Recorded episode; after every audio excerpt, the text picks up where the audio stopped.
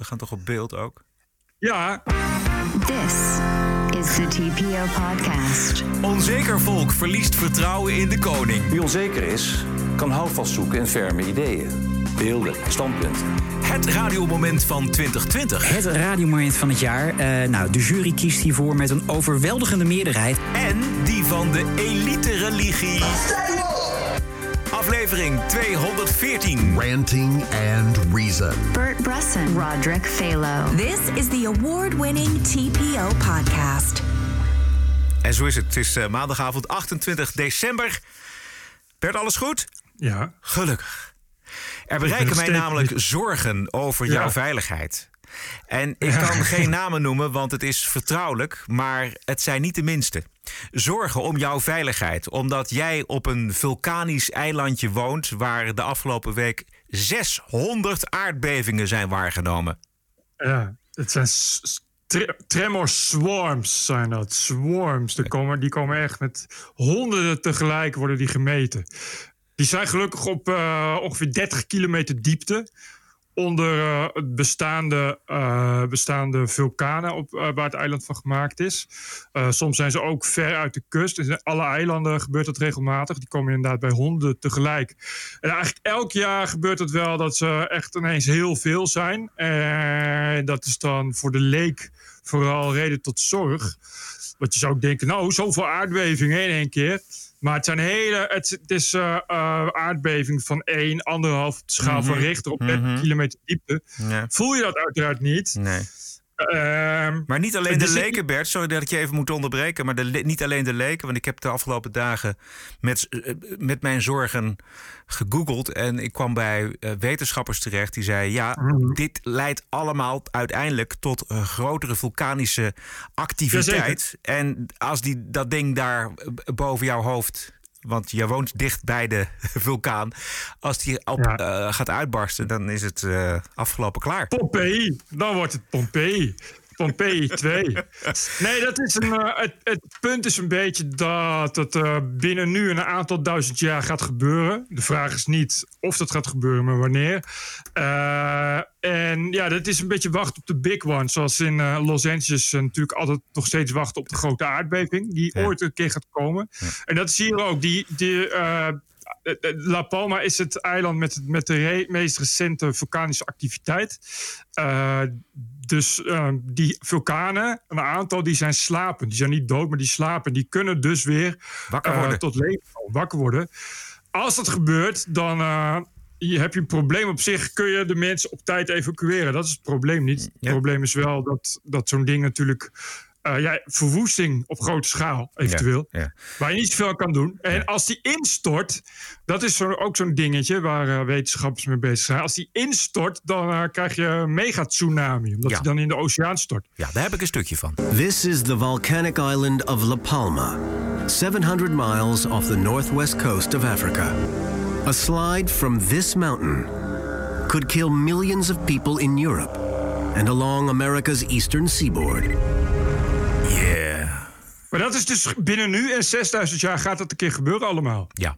Dus dat kan morgen, maar het kan ook over 6000 jaar. Ja, er zijn, Waarschijnlijk over 6000 jaar. Maar de, het is een, eh, ja, geen, eh, geen makkelijke wetenschap, begrijp ik. nee.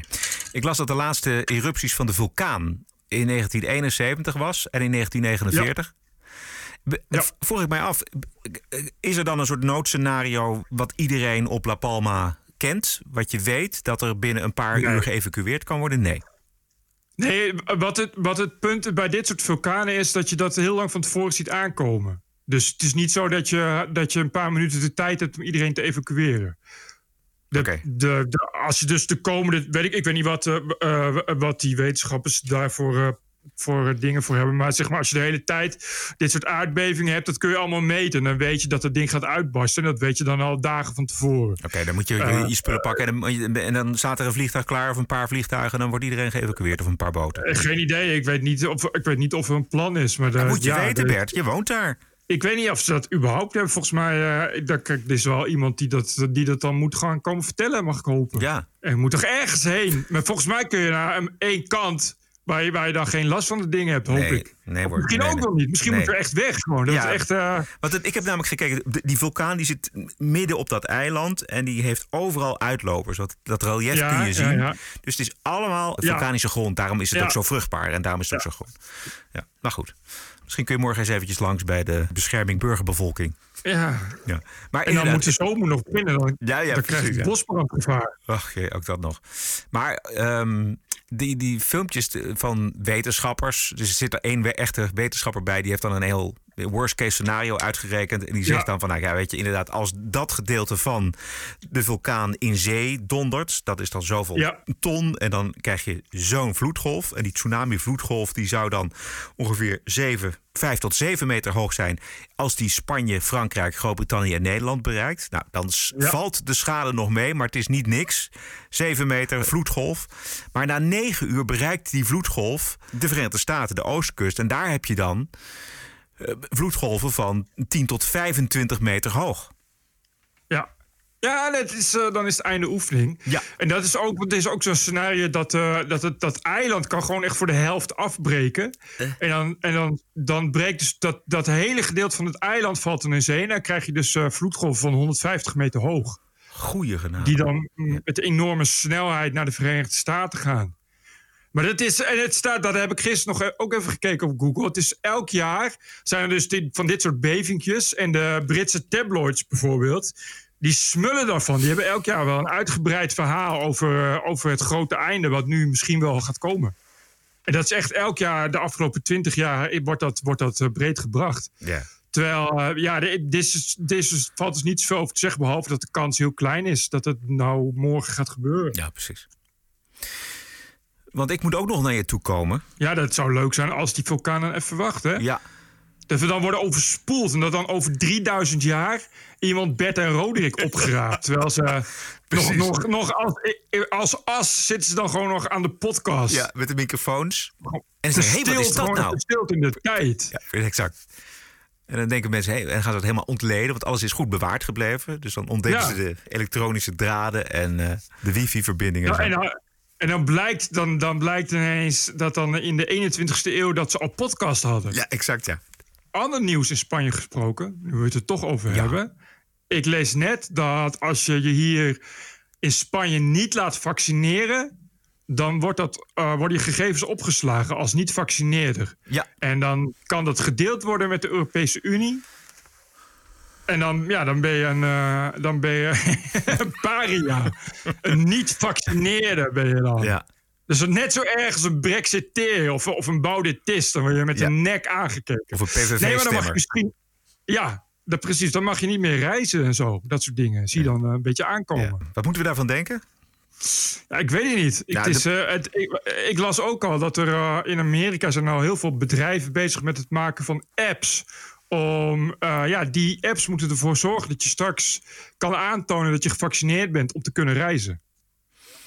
Nou is het wel zo. Ik, bedoel, ik, ik voel ook het, het totalitarisme. Ik voel ook de, de engheid ervan. Maar het is natuurlijk ook zo dat als je bijvoorbeeld naar mm, landen gaat in Afrika... Dan, eh, dan moet je malaria prikken hebben. Dan moet je je ook inenten tegen malaria. Anders kom je Ja. dat land niet in. Ja, er zit ook een zachte kant aan. Zeg het maar. Ja, Overheden die dingen gaat registreren, bijhouden van burgers... daar moet je altijd nooit goed over zijn. afgelopen. Nee. Nee, dus dat vind Dus ik dat is nooit, dat is zeker. Maar ik vind wel, dat heb ik sowieso met het vaccineren. Dat ik denk van ja, ik weet niet wat je zegt. Weet je, als je naar eh, malaria-pillen of, eh, of vaccinatie, dat soort dingen, daar hoor je nooit iemand over.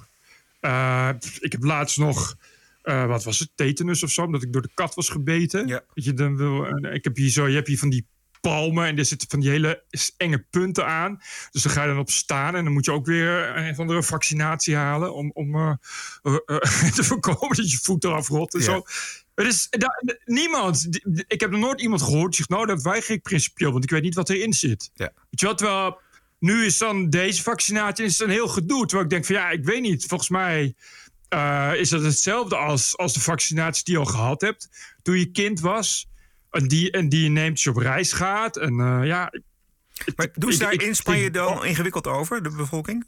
Is er protest? Nee, nee, dat weet ik niet. Maar in Nederland dus wel. Of Ja. in elk geval, er zijn dus groep, groepen mensen die, die gewoon die niet willen vaccineren. Ja, klopt. En, terwijl, en dan denk ik van ja, ik begrijp wel eh, de angst. Omdat ineens word je ge- bijna ja, noodgedwongen. Moet je iets, iets in laten spuiten. Maar tegelijkertijd, ik weet het niet. Volgens mij hebben al die mensen wel eens een keer eh, een injectie gehad bij de dokter. En dat soort dingen. En dan is er niemand die, die zich afvraagt van ja, wat zit er eigenlijk in? En wat kan er eigenlijk gebeuren? En eh, hoe is het eigenlijk op de lange termijn? En ik geloof dat deze vaccinatie niet zo heel veel anders is. Gaat helemaal niet goed met de populariteit van de koning. Nou zijn het dagkoersen, dat weet ik ook wel. Maar eh, hij zakt in populariteit wel ongelooflijk hard. Want in april van dit jaar had nog 76% van alle Nederlanders tamelijk veel of heel veel vertrouwen in de koning. En in december, afgelopen deze maand dus, is dat gedaald naar 47%. En dat heeft allemaal met meningen te maken. Wie onzeker is, kan houvast zoeken in ferme ideeën en standpunten. Precies, dus you love him or you hate him. Door stevig positie te kiezen, maak je de wereld immers weer overzichtelijk. Wat een wijze woorden. Ja, Zou ik zelf nooit opkomen. Goed dat eh, onze vorst, onze moedige, dappere vorst, Ja. dit toch maar weer eh, tot ons brengt. Ja, dit, er zijn twee oorzaken. Die hebben allebei met COVID te maken. Ehm, namelijk de eerste was dat hij op een gegeven moment met iemand heel erg innig staat. Samen met Maxima. Dus dat er geen anderhalve meter opvolgt. De regel die wij allemaal in Nederland en in heel Europa moeten opvolgen. En de andere is dat hij natuurlijk op weg was naar eh, Griekenland voor de herfstvakantie. Om daar Ja. eh, ja, in eigen kring, uit één gezin, naar een eh, gele bestemming te gaan, een gele vakantiebestemming. Dat trokken de mensen ook niet, want dat was gewoon niet solidair met de rest van de bevolking. En misschien zit daar wel iets in en is dat heel erg PR onhandig. Maar dat waren de twee redenen waarom die gekelderd is van 76 naar 4 47 procent. Is hij van 76 naar 74, 47 Ja, gegaan? ja 76 procent van iedereen in Nederland had heel veel vertrouwen in hem. En dat is nog maar minder dan de helft. Oei. Oei, oei, oei, oei. Ja. Misschien kan hij stage lopen bij, de, bij het Britse Koningshuis. Daar weten ze hoe je, hoe je jezelf weer populair kan maken bij het volk. Hm. Dit is niet best. 47 is natuurlijk wel een beetje de ondergrens, hè? Nou, want er wordt ook bijvoorbeeld gevraagd: eh, heeft u helemaal geen vertrouwen in de koning? Bent u zeer ontevreden? En dan zegt 14% van de mensen zegt: nou, we hebben helemaal geen vertrouwen meer in de koning. Ja, maar dat groeit dus ook. Ja, dat groeit ook Dat is, behoorlijk. dat is niet best. Nee, hij doet het dan toch niet goed. Ja. Ik vind zijn toespraak ook best wel kut. Moe van de manische meningenmachine. Ja? Ja, het is zo'n zo'n ja, beetje dit. Een beetje open deuren intrappen met een vingertje. Terwijl je bij eh, Beatrix is toch een beetje een soort grootmoeder die je dan toespreekt. Ja, dat was wel waar. Ja. Het is veel warmer. Maar dit is een man Dit van onze eigen leeftijd, van onze eigen generatie. Ja, misschien is dat ook wel het erger. Ja, ja, het is lastiger accepteren misschien. Ja, misschien ik wel. Ik heb toch liever gewoon zo'n oud broos vrouwtje. Net is de Britse queen, weet je. Als je die ziet, dan denk je toch van dit is tenminste een koningin. Zo. Ik ben The Crown aan het kijken. Niet dat dat heel interessant En is. leuk, hè? Maar ik vind het toch een hele leuke. Ja. Ik, ik vind wel dat Thatcher echt als een beest wordt afge, afgebeeld. Ja, we zouden die Gillian Anderson niet moeten vragen. Want die, dit is, die overacte het hele, hele Thatcher. Qua Het uitspraak is een soort, soort, nou ja, dit is dus bijna weer een soort satire dat wat ze ervan maakt. Ja, bijna wel. Ik, ik, ik vind het wel mooi hoe zij eh, die, al die kerels eh, eh, gewoon vanaf dag één de wacht aanzegt. Weet je wel, op een gegeven moment moet zij zeggen: zij, zij is natuurlijk een revolutionair en zij wil gewoon aan de slag. En dat land uit de greep van de vakbonden krijgen. En dan zie je al die heren, die conservatieven, die zeggen: nee, dit gaat allemaal veel te snel. En binnen, in een weekend heeft ze ze er allemaal uitgewerkt. Ja, ja. Eh, ze wordt inderdaad ja, als een beest, weet ik niet. Maar het is, het is een beetje Ongevoelig mens. eh, onge- ongevoelig. Ja, terwijl ze wel eh, volgens mij een stuk gevoeliger was. Alhoewel, ik weet niet hoe ver je bent, maar het komt later ook wel weer eh, iets terug... dat daar, eh, dat daar wel gevoeligheid in zit. Oh, oké. Maar ik vond het wel leuk om te zien hoe die, eh, hoe die clash verloopt. Dus zij komt bij dat koningshuis Ja. waar ze niets... niets die, die, die, ja, dus ze begrijpt dat gewoon niet. En haar man ook niet. En dat is een heel, heel raar gedoe. En dat, dat lijkt... Ik heb ook eh, na het kijken van The Crown... Die, al die documentaires over Diana gezien. En nu begrijp ik die Diana al een stuk, be- een stuk beter. Hoe verdrietig je daar wordt als je in die familie komt. Oh, ja, ja, ja. Nou, iedereen moet maar gaan die, kijken. zei, die, Die Diana zegt op een gegeven moment ook van ja, je moet gewoon eh, drie keer per dag moet je je verkleden. Ja, Elke dag. Wat gewoon echt dodelijk vermoeiend allemaal is. ja. Het is een, heel, een hele eh, ja, een miljoen protocollen waar je alleen maar aan moet houden. En, eh, en inderdaad, wat gewoon, gewoon absurd is.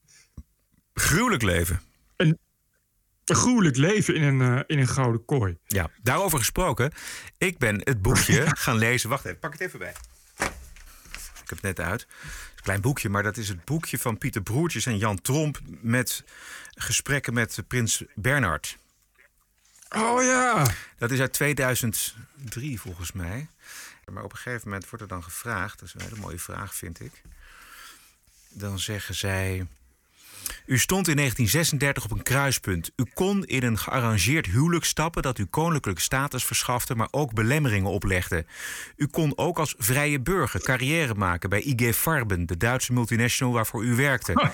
Hebt u de juiste keuze gemaakt? En dan moet hij nadenken en dan zegt hij uiteindelijk... het is waar dat ik toen voor een belangrijke keuze stond. En ik heb er lang over nagedacht. Hoe dat moet, hoe kan dat? Ik heb onze familieadvocaat een huwelijkscontract laten opstellen. En ik heb de regering van tevoren laten weten... dat ik totaal onafhankelijk van het geld van de Oranjes wilde zijn. Dat is de basis. Nou, uiteindelijk dan de de zegt hij... ik vind het een challenge. En dan vragen zij weer, broertjes en Tromp... die vragen dan, was het pure liefde? En dan zegt hij: Laat ik het zo zeggen. Een zeker percentage liefde. Een zeker percentage aangetrokkenheid. Het was de challenge om er iets van te maken. En dan zeggen zij: De meeste mensen trouwden uit 100% liefde. Dat kan best zijn, maar bij mij was het niet 100%. Dat is pas later gekomen. Dat is het gekke. Tja, geniaal. Het zijn. Ja, maar het zijn heerlijke vragen. Het gaat helemaal ook natuurlijk over Lockheed en over die Greet Hofmans affaire. En het is een leuk boekje. Ik, had het, ik, ik, ja, ik heb, ik, ik heb zo'n stapel boeken, weet je wel, die je dan eh, Ja. nog moet lezen. En dit zat ertussen, dus het was een dun boekje, dus dat ging lekker snel. Ja, een dun boekje. Altijd fijn. Ja, maar stel je voor dat je carrière had gemaakt bij IG Farben in 1936. ja.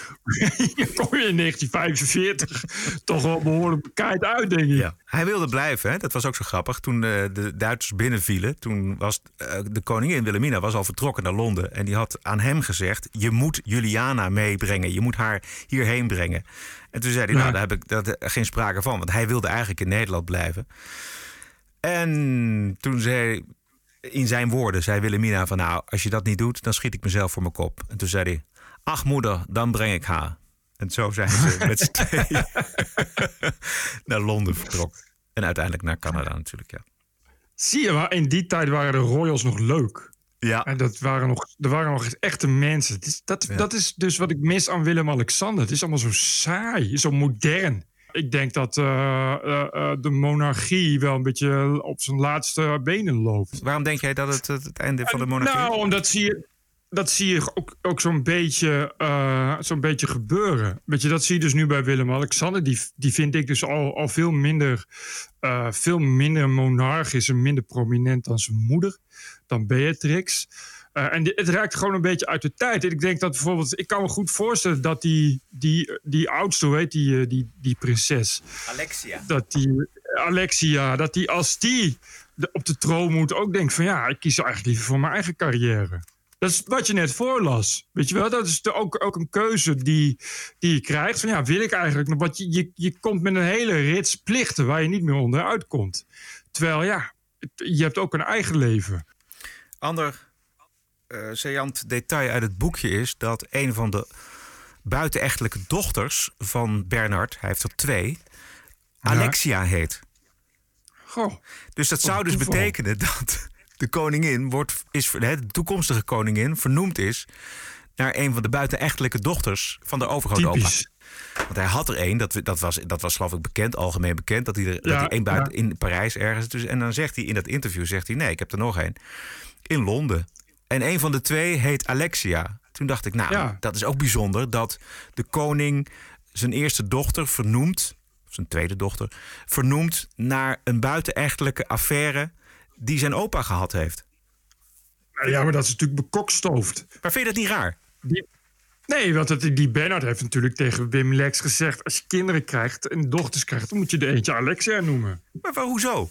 Dat is typisch Bernard. Lekker over je graf heen regeren. Dat is toch een mooie, een mooie, mooie nalatenschap ook? Ja, dat denk jij dat dat gebeurt is een aanname. Dat, ik weet Ja. niet. ja. Dat is, nee, dat is een aanname. Dat klopt. Oké. Geen, eh, dat weet ik niet. Goed. Zullen we naar de politiek gaan? Ja,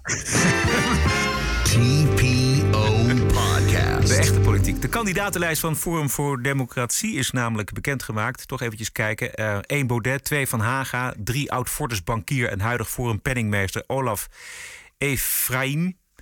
En oud-LPF Tweede Kamerlid Hans Smolders op 4. En verder op 7 toch Freek Jansen. Staat Freek Jansen nog op de lijst? De kans dat hij eh, op de lijst eh, komt is heel klein, omdat hij zelf er helemaal te bak van heeft. Ja.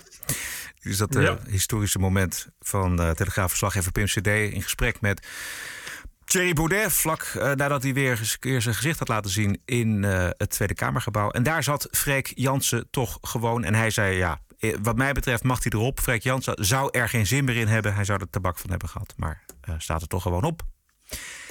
wat een verrassing. hè? Ja, enorme verrassing. En op 50 als lijstduwer en voorkeursstemmentrekker toch ook weer Theo Hiddema. Terwijl de Kamer al afscheid had genomen van Theo Hiddema. Vandaag heb ik een brief gekregen van de heer Theo Hedema. Bij deze wil ik je berichten dat ik mijzelf politiek arbeidsongeschikt heb verklaard. Dit vanwege recent opspelende persoonlijke omstandigheden, verband houdende met zaken als goede smaak, eigendunk en arbeidsvreugde. Ja, en in het interview met Yep. Theo Hiddema hebben wij gelezen... de enige reden om terug te keren als lijstduwer... is dat hij verliefd is op Thierry Baudet. Ja, en hij mist eh, het optreden in de zaaltjes en dat soort dingen. Ja. Lijstduur is natuurlijk, eh daar hoef je verder niet zoveel voor te doen. Behalve een beetje mee te doen met de campagne. Mijn voorspelling is de volgende. Dat Forum op 17 maart 3 A4 zetels verovert... door een goede campagne van Baudet en Hiddema. Want Hiddema is lijstduur, dus die gaat mee op campagne. Campagne voeren kunnen ze, dus ze kunnen best 3 A4 zetels winnen. En dat de Hiddemeister met voorkeurstemmen op plaats 2 of 3 komt. Oh, zo, zo ja. Ja. Dus dan Maar, krijg je ja, één dat- Baudet, twee Hiddema of Van Haga en nog een derde. Maar ik weet niet, heeft eh Hiddema ook de wens uitgesproken om ook überhaupt weer de Kamer in te gaan? Niet de wens, maar hij zei ja, als ik met voorkeurstemmen word gekozen, dan eh, heb ik eigenlijk Ja. geen keus. Oh, dat is wel een vrij duidelijke vingerwijzing, Ja. lijkt mij. Ja. Eind van het jaar worden er allerlei mensen en dingen gekozen tot sporter van het jaar, gadget van het jaar. En de afgelopen week is ook het radiomoment van het jaar gekozen. Heb je enig idee, Bert? Absoluut niet. Ik, wat de fuck is een radio überhaupt? Ja, ik, moest dat, ik moest dat net googelen, wat radio is. Het is, ik kan je in ieder geval verklappen dat het een heel mooi moment was. Een moment van verbinding, van emotie en van eenheid. Komt-ie. Het radiomoment van het jaar. Eh, nou, de jury kiest hiervoor met een overweldigende meerderheid. En het is ook mijn persoonlijke nummer één, kan ik je zeggen. Een aantal juryleden zul je zo horen met hun commentaar. Ehm, het was in dit koude, eenzame coronajaar een prachtig moment van verbroedering... dat tot ver over onze landsgrenzen is heen gestegen. Het begint met een simpel idee van een 3FM-dj... om eh, iedereen een hart onder de riem te steken tijdens deze coronacrisis. Tientallen Europese radiostations zouden volgens dat idee... op hetzelfde tijdstip Oh. op 20 maart... You'll Never Walk Alone van Jerry and the Pacemakers moeten gaan draaien. En het was een groot succes, want uiteindelijk doen er, ik geloof, 183 Europese zenders mee. Dit is 3FM.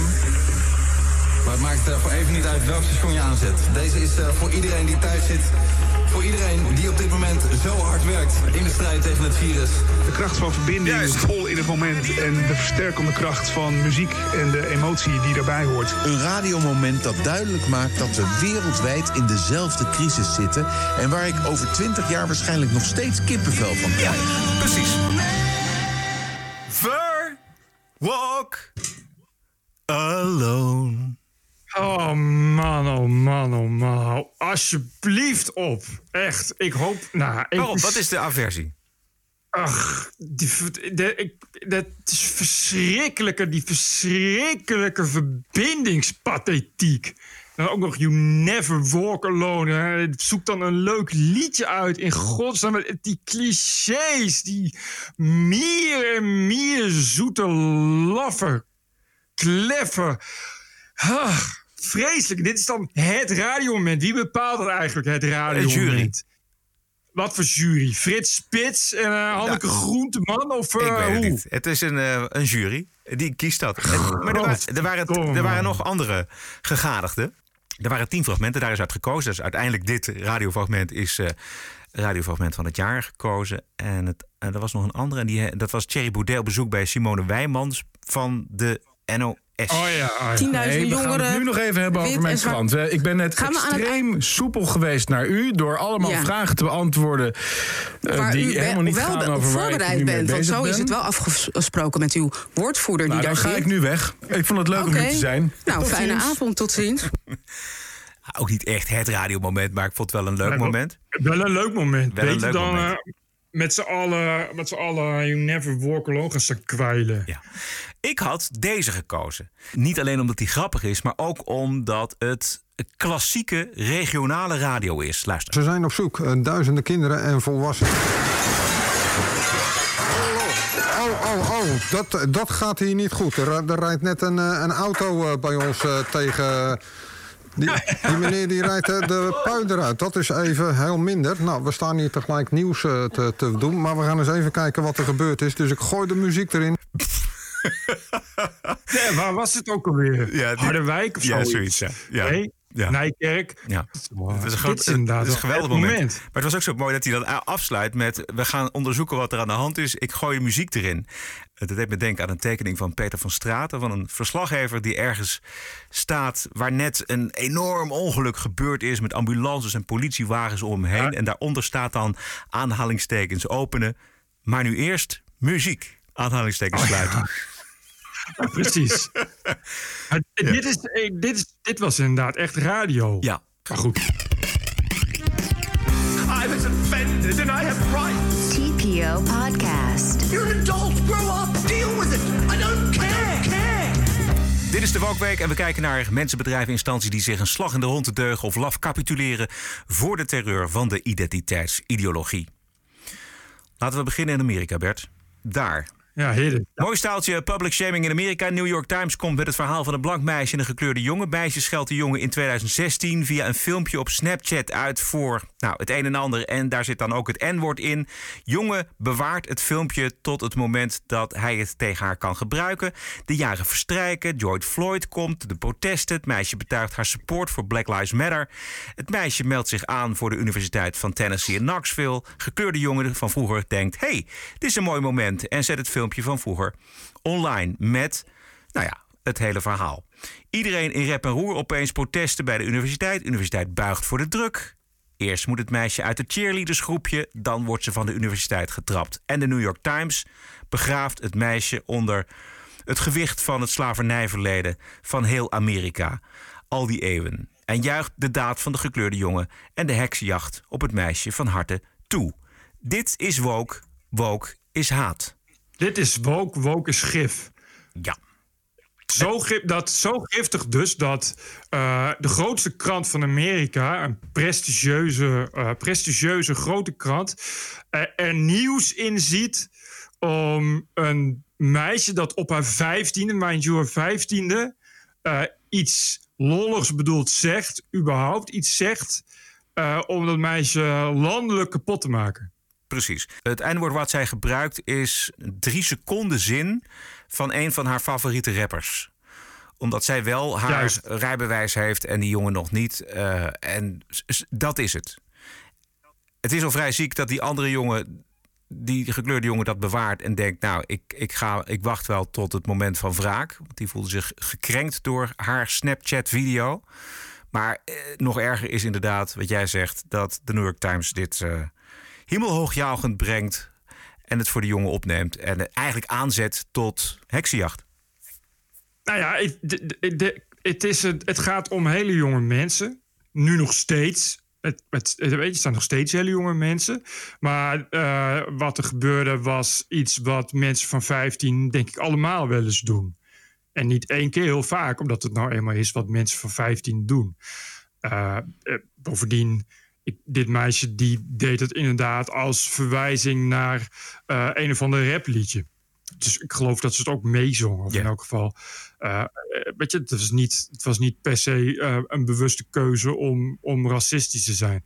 En al was het wel zo, kun je afvragen hoe erg dat allemaal is. Ehm, Op die het gaat om hele jonge mensen op die leeftijd. eh, eh, die eh, behalve dus inderdaad dingen zeggen die ze later nooit zouden zeggen. eh, ook heel rancuneus zijn. Dat is ook wat jonge mensen ook doen. Elkaar zoveel mogelijk kapot maken. Eh, ik- als je 15 bent, dan eh, ontstaat er eh, nogal eens wat wrijving tussen mensen. Eh, dus die rancune is, is ook niet heel vreemd. Het is wel een beetje vreemd dat je dat eh, gaat onthouden. En dat je denkt van, ik kom hier een keer op terug. Maar goed, ook dat is wat, wat, wat, nou, dat is wat mensen doen, ook jonge mensen. En als je het idee hebt dat iemand eh, je hele schoolcarrière lang heeft gepest, begrijp ik wel dat je daar een keer op terug kunt komen. Zwat, gebeurt. Dat je daar als New York Times nieuws in ziet, is, is echt beangstigend. Omdat er dus niks gebeurt. Er gebeurt iets wat gewoon jonge mensen doen. Het zijn ook twee mensen die verder niemand kent. Het zijn geen, geen bekende mensen. Het zijn geen eh, belangrijke mensen. Het zijn gewoon twee willekeurige mensen, eh, jongens en meisjes op een high school en op een university. Eh, dat meisje zegt ook iets ja, waarvan je je überhaupt moet afvragen hoe erg dat is. Bovendien zijn er dus inderdaad rappers die de hele dag niks anders doen. Dus het is een beetje hypocriet om daar dan over te zeuren. En al was het erg, dan gaat het eh, over één iemand die zich daar gekwetst door voelt. Ja, dat is eh, aan de orde van de dag dat mensen zich daardoor gekwetst voelen. Maar de New York Times vindt dus wat iemand op zijn 15-jarige doet serieus een misdaad. En is bereid om dat groot eh, en breed uit te spinnen en over pagina's uit te spreiden. En om daar serieus, met groot gebaar, met veel fanfare een heel verhaal over te maken. En die mensen dus op de voorgrond te plaatsen. Waardoor dat meisje die toch al, eh, toch al heel zwaar gestraft is. Want ze moet niet alleen, werd ze uit haar cheerleader team getrapt. eh, ze werd dus ook van de universiteit gegooid. Wat toch, al, wat, wat toch wel een hele zware, hele zware daad is. Eh, dat zal toch wel, wel degelijk flink hebben geraakt. Voor iets waarvan ze waarschijnlijk zelf niet eens meer weet dat ze het ooit heeft gedaan. Eh, maar de New York Times vindt het allemaal heel belangrijk nieuws. En maakt er inderdaad ook nog een keer een heel, heel slavernijverleden. uh, breidt er dat, dat uh, verschrikkelijk, verschrikkelijk. Dat is het, het gruwelijke van dat New York Times verhaal. Want er was natuurlijk wel degelijk iets aan de hand. Niet tussen die jongen en dat meisje, maar het, het feit dat ze van die universiteit werd getrapt en alle heisa Ja. op social media. Maar dat je dan partij kiest en dat je dan inderdaad het gewicht van dat hele slavernijverleden op dat meisje legt. Gruwelijke journalistiek. Dat meisje is nu een soort door de, door de New York Times gebrand als een soort, soort symbool van racisme, racisme in Amerika. Ja, ja. Wat, wat echt totaal bizar is. Ook, ook, ook, maar je zou als krant ook moeten denken van ja. eh, eh, je gaat toch niet mee in, in dit soort. Want het is gewoon een rancuneuze zet geweest van die jongen. Ja. Om dit zo te spelen. En dan ga je dan als krant ga je daar ook nog eens een keer in mee. Dat zegt iets over hoe woke die krant inmiddels is. Maar ja, dat meisje staat symbool. Want het is een, dit is een, een knap blond meisje, een blank meisje. eh, uit, de, uit, de, uit de rijke upperclass. Eh, ja, dat is precies de doelgroep die de woke-beweging kapot wil hebben. Exact. Dus, dus, dus dit is, en dit is de koers die de New York Times dus nu vaart. Dit is gewoon een, eh, een oorlog tegen, tegen, tegen blanken. Tegen welgestelde blanken. En, en ze zijn dus inderdaad eh, genadeloos. Want ze maken gewoon, als het kan, het leven van kinderen kapot. Geen enkel probleem. Maar goed, dat hebben we natuurlijk ook al gezien bij eh, die jongen die, die met het MAGA-petje. Was ook een Ja. scholier. Ja. Ja. Maar goed, die heeft er miljoenen aan overgehouden. Uiteindelijk. Dus. Ja, misschien zit dat er voor, voor het meisje ook nog in. Zou een goede advocaat eh, Nou, dat wou ik zeggen. ja. Was jou nog iets opgevallen? Yes. Ja, ik kreeg nog een, eh, een, een linktipje binnen. Even kijken, dat is... Even mijn bril opzetten, want... Eh, oh ja, dat is ehm, Cambridge United eh, is een voetbalclub in Groot-Brittannië. Daar ehm, waren een aantal spelers die gingen op de knieën voor Black Lives Matter. Je kent het inmiddels wel. Op één knie en dan je vuist in de lucht. Eh, en toen werd er eh, boel geroepen door mensen. Wat zijn eh, gewoon Cambridge United voetbalsupporters. Die doen niet anders dan boel roepen überhaupt. En nu, wil, ja, nou, nu willen de voetbalclub gaat een onderzoek. Die wil achterhalen wie dat allemaal zijn. Oh nee! Eh, Ja, ja, en die, en die, willen, die willen dat al die mensen dat die, een heropvoedingscursus krijgen. Re-edu- ja, Re-education eh, lessons. En anders mogen ze het stadion niet, eh, niet meer in. Eh, het, de, dus de club zegt dat elk geval wordt apart be- beoordeeld. Ze hebben ook videobeelden en zo. Hè, dus ze gaan echt, iedereen gaan ze langs. Wie allemaal op dat moment boel riep. Ja, dat is een hate crime. Ja, dat is een hate crime. Dus ze gaan echt eh, mensen blokkeren die, eh, die, eh, ja, waarvan ze vinden dat die te hard boer hebben geroepen. Een statement van de club is: Diversity and inclusion will continue to be at the heart of what we stand for as a football club. And we will be making no further comment about the incident. Eh, en eh, volgens de Daily Mail zijn er meer mensen inmiddels hebben te horen gekregen of ze een education around discrimination and equality willen volgen. Eh, anders mogen ze het stadion niet meer in.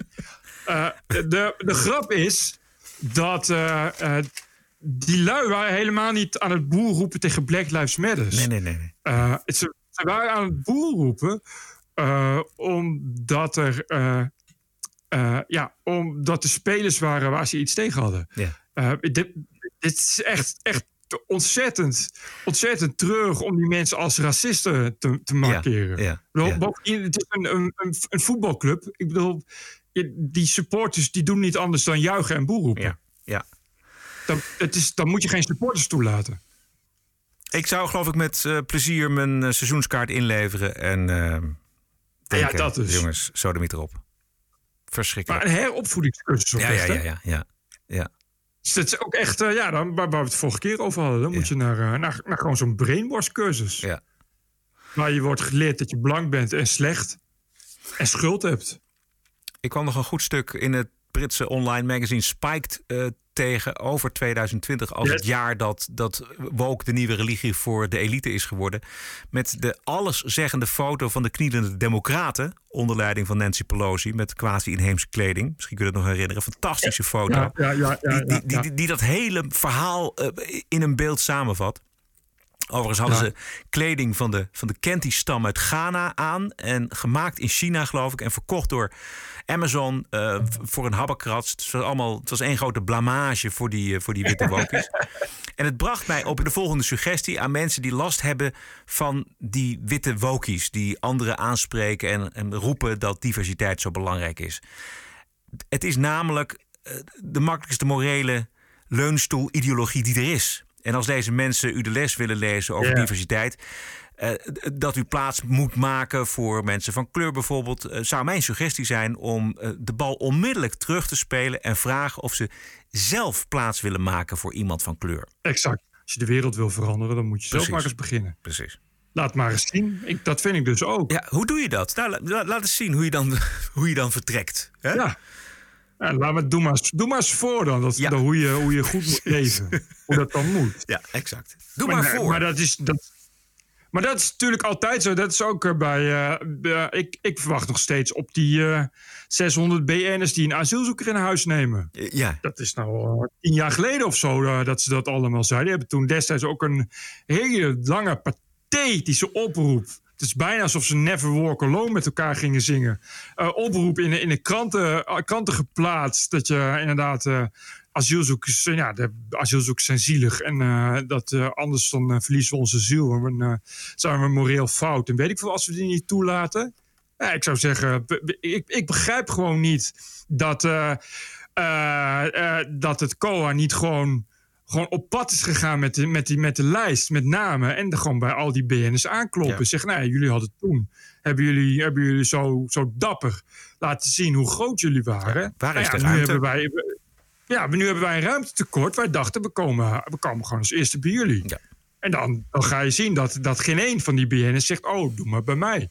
Of in mijn achtertuin. Geen één. Nou, laten wij dat, dit idee dan verspreiden via de TPO-podcast. Er zijn makkelijke oplossingen tegen de woke-terreur. En dit is er één van. Ik las een tijd geleden een, een heel oud stuk. Eh, Volgens mij was het Vrij Nederland nog eh, destijds.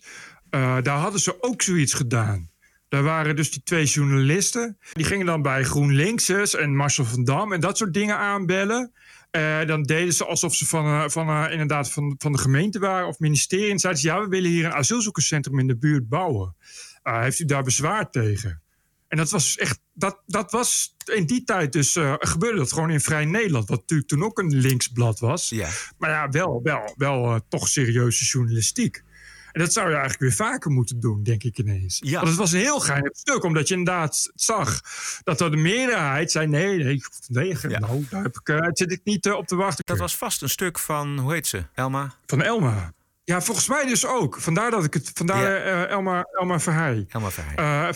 De, helaas niet meer onder ons. Vandaar dat ik, het, dat ik het heb gelezen, denk ik. Maar dat, dat was wel eh, dat ik dacht van dit, dit zouden mensen gewoon weer vaker moeten doen.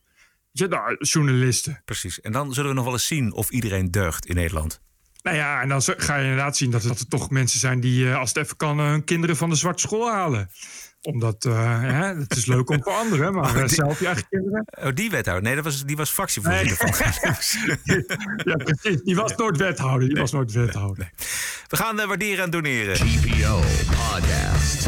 Zo is het. Geen advertenties, geen subsidie. De TPO Podcast is onafhankelijk geluid. Twee keer per week. Wat is het je waard? Dat is de grote vraag. Ranting and Reason. En wil je waarderen en doneren? Dat kan op tpo.nl slash podcast. Donatie toelichten, commentaar. Ons e-mailadres is info.tpo.nl. Even kijken, Jeffrey. Beste Bert en Roderick. Geïnspireerd door de vorige aflevering heb ik een cover gemaakt met het officiële deugdkeurmerk, uitgegeven door de EU. Super fijn dat er nu tweemaal per week een aflevering beschikbaar is. Echter mis ik wel de oude, creatieve, inhakende covers. Ook zojuist een donatie van 52 euro overgemaakt. Dat werd tijd. Bedankt, Jeffrey. Eh, PS is het mogelijk om wat meer tijd aan de EU te besteden. Een groot deel van mijn irritatie komt voort uit het feit dat ik nauwelijks iets hoor over de beslissingen gemaakt door de EU. De debatten van de Tweede Kamer volg ik wel dagelijks en kijk ik gemakkelijk terug. Hmm. Eh, en er zit een keurmerk bij. Dat is dan wel weer geinig. Ja. Eh, de- de- Eh, over de EU? Ja. Ja. ja, nee, want het is saai en ingewikkeld. De Ongelooflijk reden is waarom er inderdaad Ja. zo weinig over wordt bericht. Dat gaat over ongelooflijk veel schrijven. Het moet heel vaak eerst door, komt er een idee van de Europese Commissie. Dan gaan alle regeringsleiders erover vergaderen. Als die het eens zijn, dan gaat het Europees Parlement erover vergaderen. En dan zijn er allerlei subcommissies. En dan zijn nou ja, onze luisteraars, denk ik, al lang eh, de aandacht kwijt. En dan weten we al niet meer waar het over gaat. Dus dat is een beetje het probleem. De EU is echt dodelijk saai. Maar is- mochten, er, mochten er ernstige dingen gebeuren daar... eh, en eh, mocht het helemaal de verkeerde kant op gaan... en mochten er leuke dingen gebeuren dan ook... want we hadden Nigel Farage nog wel eens in de uitzending...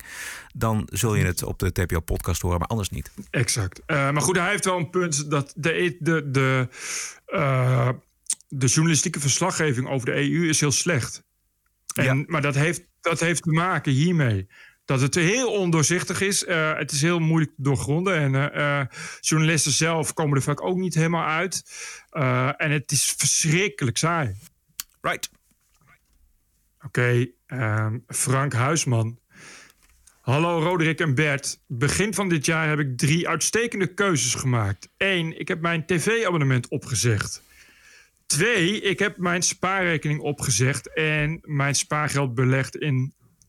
eh, het moet volgens mij Aiden aandelen zijn. Drie, ik ben de TPO-podcast gaan luisteren.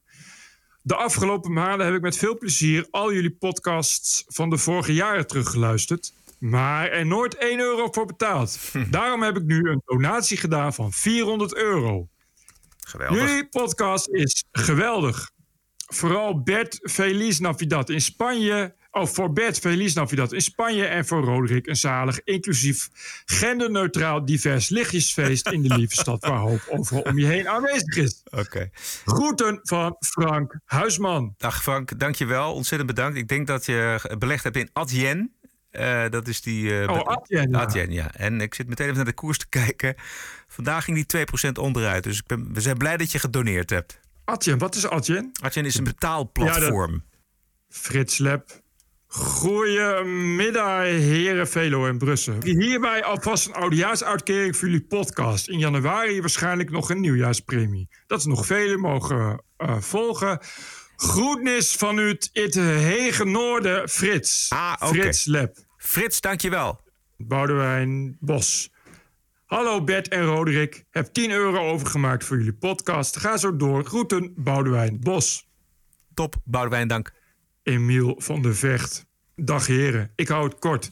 Hier een luisteraar van het eerste uur. Jullie geluid was van, van begin af aan een ijzersterk geluid en meer dan nodig.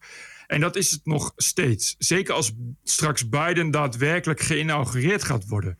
De wokgekte zal dan, vrees ik, in de tiende versnelling gaan. Dat vrees ik ook. Verder, eh, verder zag ik jullie podcast altijd als een vanzelfsprekendheid. Maar goed, dat is het natuurlijk niet. Vandaar dat ik heb besloten om mijn inmiddels stopgezette contributie aan het adres van de FVD vanaf nu aan jullie te doneren. Dat dit het realistische geluid ten goede mag komen. Anyway, succes en ik blijf jullie volgen. Groet uit Enschede, Emiel van der Vecht. Dankjewel, Emiel. En als laatste Camille Straatman. Heren, bij deze 52 euro, zodat ik toch het gevoel heb dat mijn zelfgekozen omroepbijdrage toch goed besteed is. Dank voor elke week een dubbel nieuwswaardig hoogtepunt en keep up the good work. Groeten, Camille. Moeten we herintroduceren, omroepbijdrage. Omroepbijdrage. Iets anders is dat wij vorige week hebben opgeroepen om bedrijven die hartstikke anti-woke zijn, dat die eventueel zouden willen, nou ja, niet adverteren, maar in ieder geval hun support zouden willen uitspreken richting ons, richting de TPO-podcast. Dat kan, alleen wij kunnen daar geen administratieve we kunnen er geen factuur voor sturen. Juist, dat is het eigenlijk. En, we kunnen dus wel uh, een certificaat sturen. of een pasje. Ja. Of in elk geval een, uh, een mailtje waarin staat... wij hebben ontvangen van die en die zoveel duizend euro... of uh, zoveel ton. Ja. Of zoveel wat je geeft. nee, maar we kunnen wel dus... dus dat, dat, wat het wordt gevraagd omdat bedrijven... Uh, als ze iets uh, weggeven, ook donaties, ze moeten het wel kunnen verantwoorden aan de accountants. Die wil ja. wel weten waarom er geld weg is en waar dat dan heen gaat. Ja.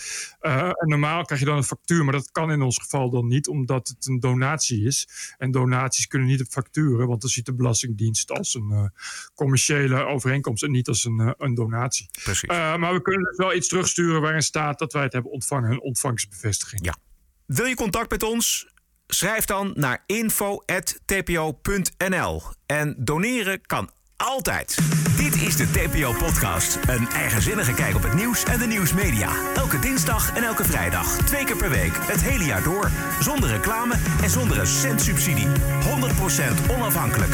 The award-winning TPO-podcast. Wat is het jou waard?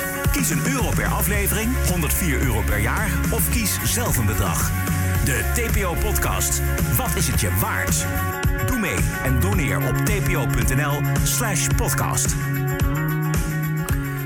Bert, het was het. Nashville. Er wordt dus onderzocht of het een, uh, of het een anti-5G-gekkie is. Ja. Want uh, hij had zijn uh, camper met uh, springstoffen geparkeerd voor een gebouw van AT&T. Uh, en daar staan, stonden inderdaad uh, 5G-antennes uh, en een heleboel meer. Daar was lange tijd ook de, de communicatie en de telefoon en de politiedienst en zo, die waren uit de lucht. Omdat het allemaal beschadigd was door die explosie. ze weten toch nu volgens mij wie het is. Ze hebben die, die stoffelijke rest ja. die ze hebben gevonden. Dat is inderdaad de 62-jarige dude die ze op het oog hadden. en die heeft het waarschijnlijk inderdaad een zelfmoordaanslag. Dat gaat ver, hè? Dat je jezelf opoffert voor een waanidee. Uh, ja. ja. als het inderdaad echt, echt puur gericht is op 5G... dan uh, gaat het wel heel ver. Je mag, mag hopen dat uh, mensen dat niet gaan navolgen. Want nee. het is wel een, een, een extra... Nee. Ik dacht gewoon van, ja, dat zal dan wel iets van ISIS zijn of zo, weet je wel. Maar het is wel echt... mensen draaien door in deze tijd. Ja. Meer dan andere tijden, ja, heb ik het idee. Jezelf opblazen, ja, hè? Onvoorstelbaar, ja, ja, ja. Hoe gek moet je... Ja. het lijkt echt zo naar dat je namelijk... Want het was, uh, hij liet een, een, uh, eerst een, uh, een recording horen... van deze auto wordt, wordt, wordt opgeblazen... en dan werd er afgeteld van 15 minuten. Dus dan zit je daar zo'n 20 minuten. Ongelooflijk, En dan ja. weet, je, weet je dus Ja. dat dat ding afgaat. Dat lijkt me echt... ja, dat Ja. lijkt me wel echt eh, het spannendste moment van je leven, zo'n beetje. En eh, je- er moet een moment toch zijn dat je denkt, ja, moet ik dit wel doen? Er Ja, moet toch, in die wij- 15 minuten moet er toch een moment van twijfel zitten. Maar ja, dat Zou je ook met die zeggen. piloot van de, van Ja. de German Airwings ja, destijds. ja, Ja, is ook zo. Want op de, op de, op de geluidsfragmenten van de cock- cockpit voice recorder is verder niks te horen. Gewoon dat hij gewoon cool doorvliegt. Dus die wist gewoon binnen zijn meters, minutenlang in zo'n glijvlucht naar beneden, dat je dat, dan, dat, je dat weet. Dat is echt... Ja. En niet alleen dat je. Ja, precies, ongelooflijk. En niet alleen jezelf, maar dat je ook al die passagiers meeneemt. Dat je daar ook Oh, verantwoordelijk man. voor bent. Ongelooflijk. Maar echt, hoe gek kunnen mensen Ja, worden? Hè? ja, dat is exact. soms niet te bevatten. We zullen zien wat het uiteindelijk, eh, wat het Precies. uiteindelijk was. Meer eh, nieuws daarover volgende week. Wij zijn aanstaande vrijdag er niet, want dan is het 1 januari en dan zijn Bert en ik ook een dagje vrij. Dus eh, we moeten echt weer ouderwets een hele week wachten. De TPO-podcast is te vinden op iTunes en op Spotify, Soundcloud en natuurlijk op tpo.nl. Zeer veel dank voor de ondersteuning van deze aflevering, de 214. Post kan naar info.tpo.nl en waarderen kan op info.tpo.nl slash podcast. Terug zijn we dus dinsdag 5 januari in het nieuwe jaar. Stay cool en tot dinsdag. TPO Podcast. Bert Bruson, Roderick Balo, Ranting and Reason. Dat is het beste eh, wat, wat Unilever kan doen in het nieuwe jaar, is een ton doneren aan de TPO-podcast. De New Year's Resolution. Ga naar tpo.nl slash podcast. Daar vind je alle mogelijkheden om te doneren. Podcasting is the TPO podcast in the Netherlands. Bert and Roderick. What a show. I'm telling you.